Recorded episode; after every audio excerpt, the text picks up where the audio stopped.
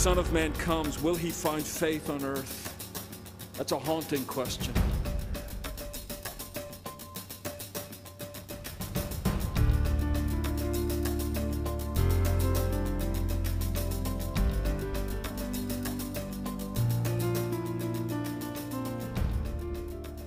The, um, the location for our thoughts this morning comes at the very end of the paragraph that we read earlier, um, having given us the account of how the gospel reached the city of Antioch. Uh, we read this in the last half of verse 26. And in Antioch, the disciples were first called Christians. Christians. You know, that's not the normal New Testament terminology that's used to refer to those who belong to Jesus Christ. Uh, the New Testament is more likely to use a word like saints. It's a word that means holy ones, set apart for God, by God. It's more likely to use a word like brethren, brothers and sisters in Christ. We're part of a great family that God has brought together. It's more likely to use a phrase like those who believed. In other words, to signify that our entry into this great family is on the basis of our faith, our belief, our trust in Jesus Christ as Lord and Savior. Um, Luke's favorite term in the book of Acts actually happens to be the word disciples, that we are those who are students of Jesus Christ. We are learning from him, not just uh, learning facts, but we are learning of Him and from Him uh, that we might better serve Him and obey Him. And uh, so there, there's just a lot of different terms that are used in the New Testament, but uh, frankly, Christian is not uh, the predominant New Testament term. Uh, it's only used three times, twice in the book of Acts, once in the first letter that Peter writes. Uh, but other than that, it's, it's just sort of a, a, a, passing notice that Luke gives us here. He says, Well, it was in Antioch. That was the first time uh, they were called Christians. In fact, he says the first time the disciples, his favorite term, were called Christians. Now, understand that what was happening here was this was in Antioch where the gospel had finally crossed the barrier into Greek society, Greek culture, into people with a, a, a sort of a Hellenic understanding uh, of, of the world. And having crossed in, then those who were looking at this new phenomena in the city of, um, of uh, Antioch, uh, they were looking at it and say, well, who, who are these people? They said, well, they keep talking about some guy. They keep talking about uh, Jesus Christos. Who's this Christos guy? Uh, we, we hear about Christos all the time. These must be Christosians. Actually, the, the, the word there in the Greek is Christianoi, uh, which, by the way, Christos is the translation for the Hebrew Messiah, Mashiach, and Christ, Christos, the Hebrew translation, uh, the Greek translation of a Hebrew word, gets a Latin ending, in, and we come up with Christian. So whenever you have the word Christian, you've got the Greek translation of a Hebrew word with a Latin ending. And so don't tell me you don't speak foreign languages.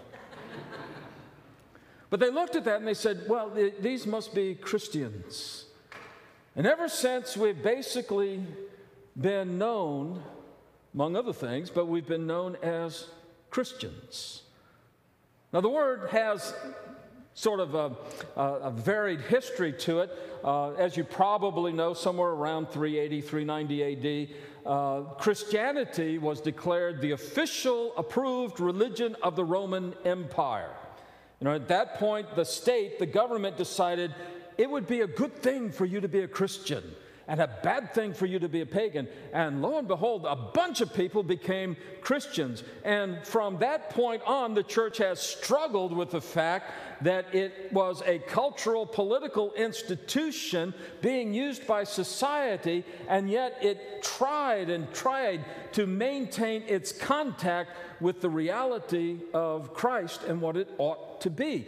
And as a result of that, for the last, oh, 1600 years or so, uh, we have been uh, struggling with the identification of Christianity with Western civilization. And as a result of that, what happens in Western civilization in history is piled on top of Christians and say, oh, you caused this thing.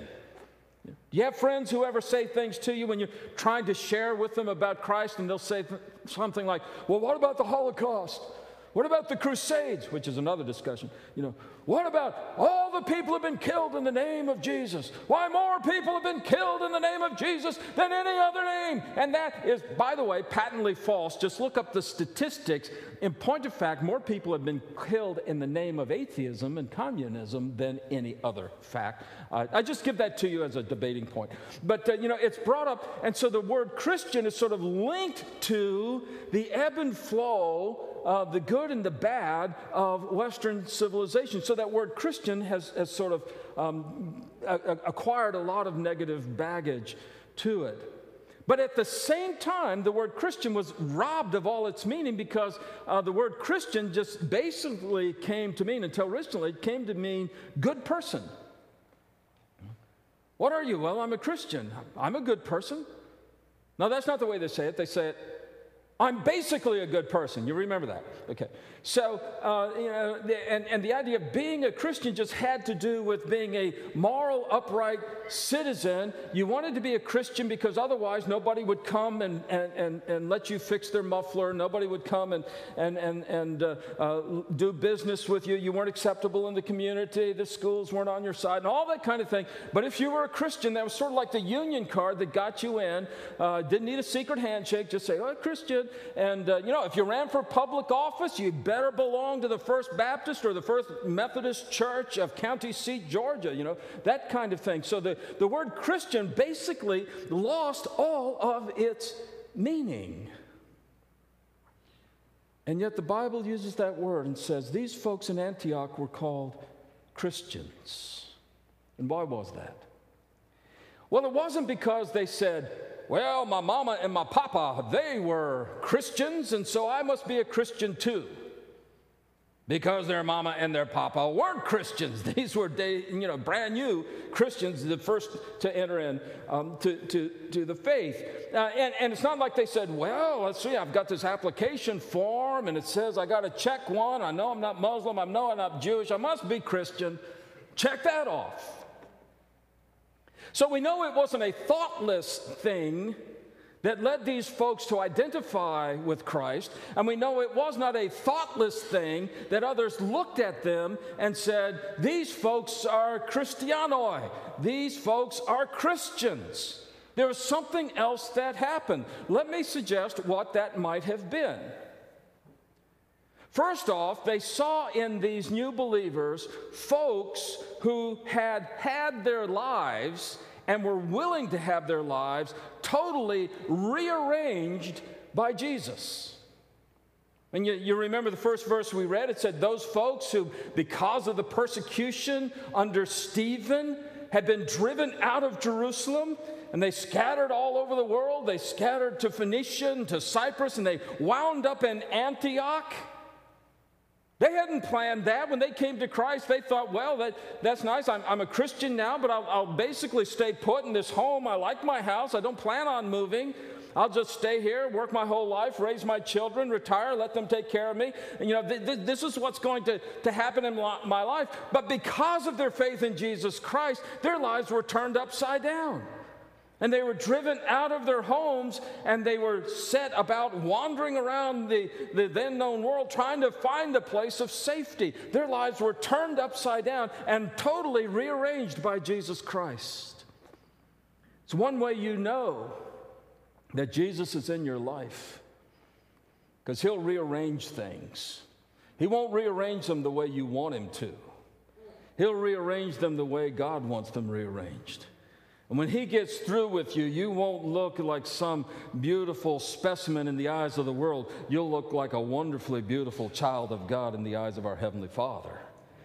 But that's going to take a total rearrangement of where we are. It, you see, the Christian gospel doesn't come to us just to help us do better at what we're doing. The Christian gospel comes to us to take us out of darkness into light, out of death into life, out of the kingdom of unrighteousness into the kingdom of God's own dear Son. So that's what the gospel does. It totally rearranges your life. And the folks in Antioch saw that going on. And when they said, Look, why are you willing to do all this? They say, It's because of Jesus Christos. It's because of Jesus Christ that we want to do these things. These were people who were impressed with Jesus. In fact, they were so impressed with Jesus, they wanted everybody else to be impressed with Jesus as well. As you look at the scripture, you see it says they, they went around and they were traveling around. They spoke only to the Jews, most of them, but some folks, they just thought to themselves, you know, Jesus loves me like crazy, and I bet he loves these people around me like crazy. And it doesn't matter if they're Jew or Gentile, it doesn't matter if they speak my language or they speak Greek or they speak Latin. It doesn't matter. God loves them. He sent his son to die for them, and they need Jesus. And so they would go up to everybody they met. They wound up talking to Greeks. And they said, Do you know about Jesus Christ? This Jesus Christ, whom God sent to save us from our sins. And they would hold up the beauty of Christ and the wonder of Christ. They were so impressed with Jesus, they wanted everybody to meet him and fall in love with him too. Now, you can take all the evangelism classes you want and they'll help a little bit. You can take all the study guides you, you, you would like and get all the bracelets you want and all the little Four Spiritual Laws books and all the basic mechanisms and, and techniques for sharing Jesus. But here, here's what it comes down to let others see the wonderful beauty of Jesus Christ in you so that they can see him and fall in love with him the way you did. See, the people in Antioch, they saw these Christians and they were, they were constantly sharing this Jesus guy and saying, Why are you doing this? We love Jesus Christos. We love Jesus Christ. Not only that, these were folks in whom the hand of God was at work. The, the scripture says that as they were sharing Jesus, as they were preaching the Lord Jesus, that the hand of God was at work among them, and many were believing and they were turning to God. It was the hand of God at work in their lives. That's just another way of saying the Holy Spirit was operating in their lives. When Jesus gets a hold of you, the Holy Spirit starts to work in marvelous ways, doing things that you could not do. In fact, doing things you would not do except for the movement of the Holy Spirit in your life. And so these uh, Antiochian citizens, they, they, they looked at these Christian people, they didn't call them Christians yet, but they looked at them, these believers, and, and say, Why are you doing all this? Why are you having such a response? Why are people coming into the church? Why are people starting to worship the Lord God of Israel, the Father of Jesus Christ? Why are they coming in? And all the folks could say is, it's because of Jesus Christos, it's because of Jesus Christ. These were folks who had a handle on grace. Uh, you remember in the passage, it, it, says that the folks in, in uh, Jerusalem uh, uh heard about this thing going on in Antioch. Yeah. I wonder what uh, the, the apostles thought to themselves. The word comes in time out, time out. The gospel is being preached to Gentiles, non Jews, not God fearing, not people who have some connection with the Jewish tradition. He's just being preached to total Greeks, and they are believing. And I think the disciples may, uh, may have looked at each other there in Jerusalem and they said, There he goes again. He did that in Samaria. He did that with Cornelius. Now he's doing it with these Greeks in, in Antioch. Barnabas, why don't you go up there and check this thing out? And so Barnabas goes to Antioch, and the scripture says when he got there, he saw the grace of the Lord. He saw the grace of God operating in their lives. Said he was glad and he rejoiced. Oh.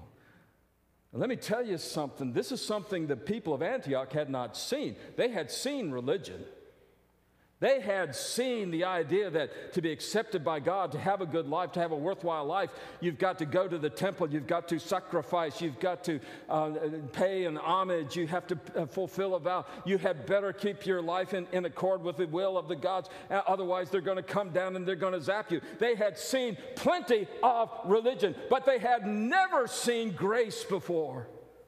They had never heard of a God who loved sinners. They had never heard of a God who loved broken people. They had never heard of a God who loved humanity so much that he sent his son to die for those who were in rebellion against him. This goes counter to everything they were thinking. But the people of Antioch, they looked at these Christians, they said, Wow, we see grace going on. And it's not just for them to, to become church members, but wow, this grace is going on. They're extending it to one another. Look how they forgive each other. Look how they love one another. Look how they go the extra mile. Look how they're doing all these nutty things. And the only word for that is grace. And they go up to him and say, Why are you doing this? Why are you living by grace? Why are you living with this, this absolutely absurd idea that you're a servant of all? Why are you living this way? And they would say, It's because of Jesus Christos, it's because of Jesus Christ. And as they looked at these believers, they saw folks who were surrounding the scriptures. that were getting together with a Bible in the middle and a teacher and learning. That, that's why Barnabas went to Tarsus to find Saul. Um, that uh, when uh, Barnabas came to Antioch and he saw these believers, but they had a Greek background. They didn't have an Old Testament background. See, folks coming out of the synagogue, they knew about the promises of God. They knew about the promise of the Messiah. They knew that God was bringing through his people about a, a great saving work for all creation. They, they, they knew that. They just needed to know who it was. And the Samaritans had a little bit of contact with that, viewed it a little bit differently, but at least they understood the vocabulary. Cornelius Cornelius, of course, was a God-fearer and an almsgiver and a prayer, and, and so he already had some contact with the promise. But these folks in Antioch knew nothing. Believe it or not, there are some people who come to Christ and they know nothing. Oh, I got to tell you this story. One time, you know, it, it, was back in the old building, and after church one Sunday night, a, uh, a deacon or usher came up to me and said, Pastor, there's a, there's a, a girl here uh, and, and she wants to, to, to talk to you. She wants to become a Christian. So I, I went over to her and, and sat down there in the sanctuary in, in the pews. I said, you, you want to be a Christian? Yes, I want to be a Christian. I said, Okay, well, here's what the Apostle Paul says. She said, Who? I said, Well, um, the Christian gospel is that Jesus, who? She didn't know who Jesus was. She didn't know who the Apostle Paul was. She didn't know any book of the Bible. She was as ignorant as anybody you can imagine. But the Spirit of God had placed in her heart she needed to be a believer in Jesus Christ. As best I could, I, I, explained the plan of salvation to her right then and there. She asked Jesus into her heart. She was baptized, attended our church, and when she had to move away, about two weeks later, we got a letter from another church. She has joined our church and she followed through on that. Folks, I'm amazed at this until I think about the marvelous grace of God. So I, ju- I just want you to know it's not what you know, it's who's got a hold of you uh, in coming into the kingdom. But, okay, so Barnabas goes and he's looking at at, at, these, these new believers, these infant Christians, and they have no understanding of the promises of God. They don't, they don't understand how it, how it goes and penetrates back into history. They don't understand the promises for the, for the future. They, they don't have any grounding in that. And Barnabas says, What a perfect fit! What an absolutely perfect fit. These people know nothing about the Old Testament. I know a guy who knows almost everything about the Old Testament, and he goes to Tarsus, where, where, where Saul is, and he finds Saul, who eventually becomes the Apostle Paul, but he finds Saul and he says, Look, have I got an opportunity for you? You can come someplace where nobody knows anything at all about the scriptures, and you can tell them about the Word of God. And so Saul went them, and he and Barnabas together for about a year, they were teaching all these folks, a great number of people from the Old Testament, what the Word of God had to say about their lives, about their, their the world around them, about, about their, their society, what the Word of God said about Jesus, and what the Word of God said about salvation. And the people just, just I can just imagine they were just lapping it up, lapping it up. And if you went to them and say, Why are you doing all this Bible study? Why is it you, you want to know more? Why is it you're, you're memorizing scripture? Why is it you're reading it all the time? They would have said, It's because of Jesus Christus. It's because of Jesus Christ. See, that's the definition of a Christian. And so the people of Antioch looked at these folks doing all these bizarre things and said, every time we ask them a question, they tell us about Jesus Christ. It must be this Christ guy. We're not sure exactly what it is, but they surely must be Christians. They must be Christians. And we've had that label ever since. It's been problematic for some. In fact, even today, some believers don't want to be called Christians. They, they want to be called followers of Jesus or followers of the way or believers. I understand, I get that. But there's a reason to love the name Christian because it connects us by name, labels us by name, connects us to Christ. To Christ, who before time began inhabited the halls of heaven, where all the glory and all the honor, all the power and authority, all the praise belong to him.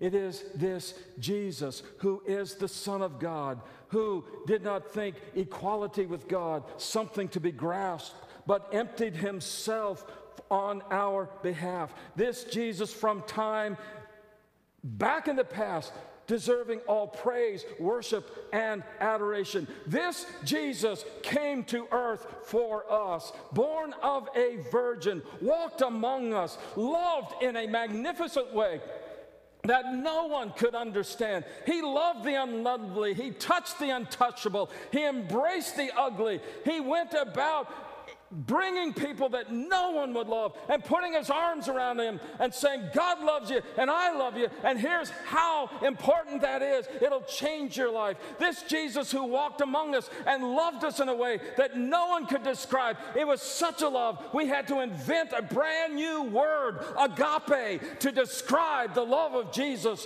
for us. This Jesus who went to the cross for us, suffered the agony of Gethsemane for us, went to the mockery of a trial and a beating for us, carried his cross to Calvary for us, was nailed to a cross for us. Millions of people were crucified, but only the cross of Jesus takes away our sins, and only the cross of Jesus gives us gives us life. And only the cross of Jesus brings us out of death into life, out of darkness into life. Only the cross of Jesus. This Jesus they took down. They laid him in a grave. And there in the grave, they rolled a stone across and they thought it was over. They thought it was done. They thought they wouldn't have to deal with him anymore. Three days later, God raised him from the dead. The body that was laid in the tomb is the body that walked out of the tomb, guaranteeing our salvation, guaranteeing our life, guaranteeing that all that Jesus had promised is true in him. That resurrection power now ours. This Jesus raised from the dead, ascended into heaven, and sits at the right hand of God our Father, making intercession for us. This Jesus at the right hand of God, coming again so that all might see him. Every eye will see him, even those who pierced him, and every knee will bow of things in heaven and things on earth and things underneath the earth. And every tongue will confess that Jesus Christ is Lord to the glory of God the Father. This Jesus, when we arrive at the gates of glory, we will sing his praises for all eternity. And from now until eternity, we will speak the name of Jesus. This Jesus is Savior. This Jesus is Lord. This Jesus is Christ and I am proud to be a Christian.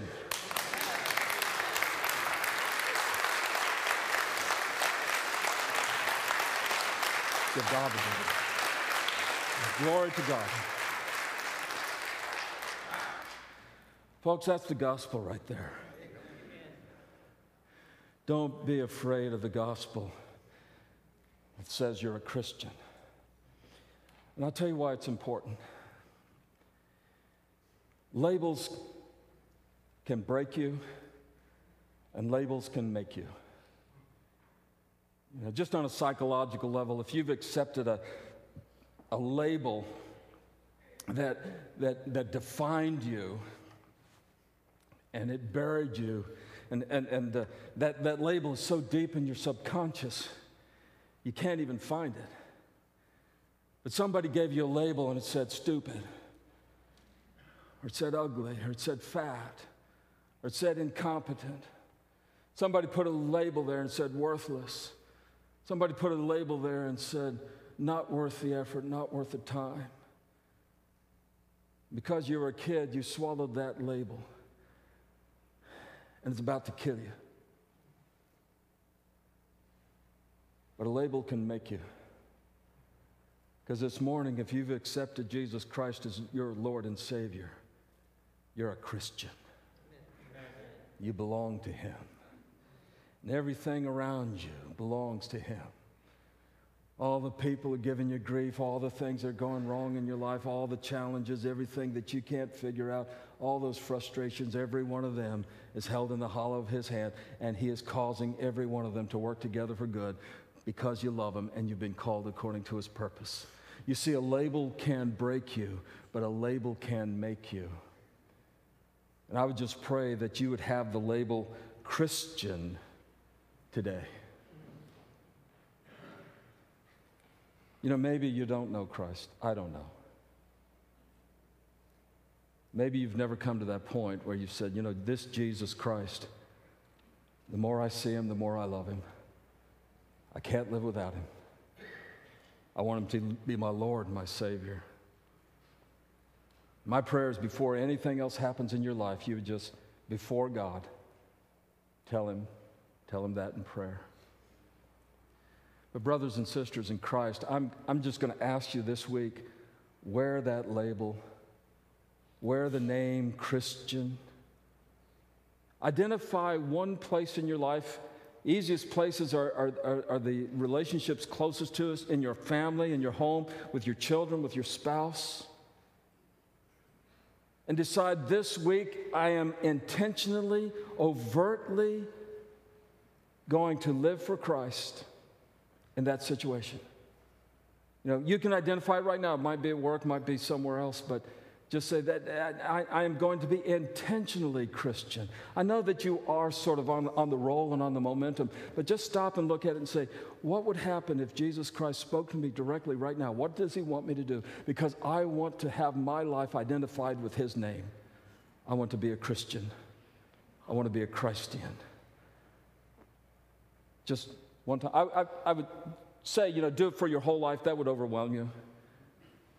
But find one spot this week to be intentionally, overtly Christian, belonging to Jesus Christ. That the Father would be glorified in the name of His Son by the power of His Holy Spirit. Amen. Let's pray together.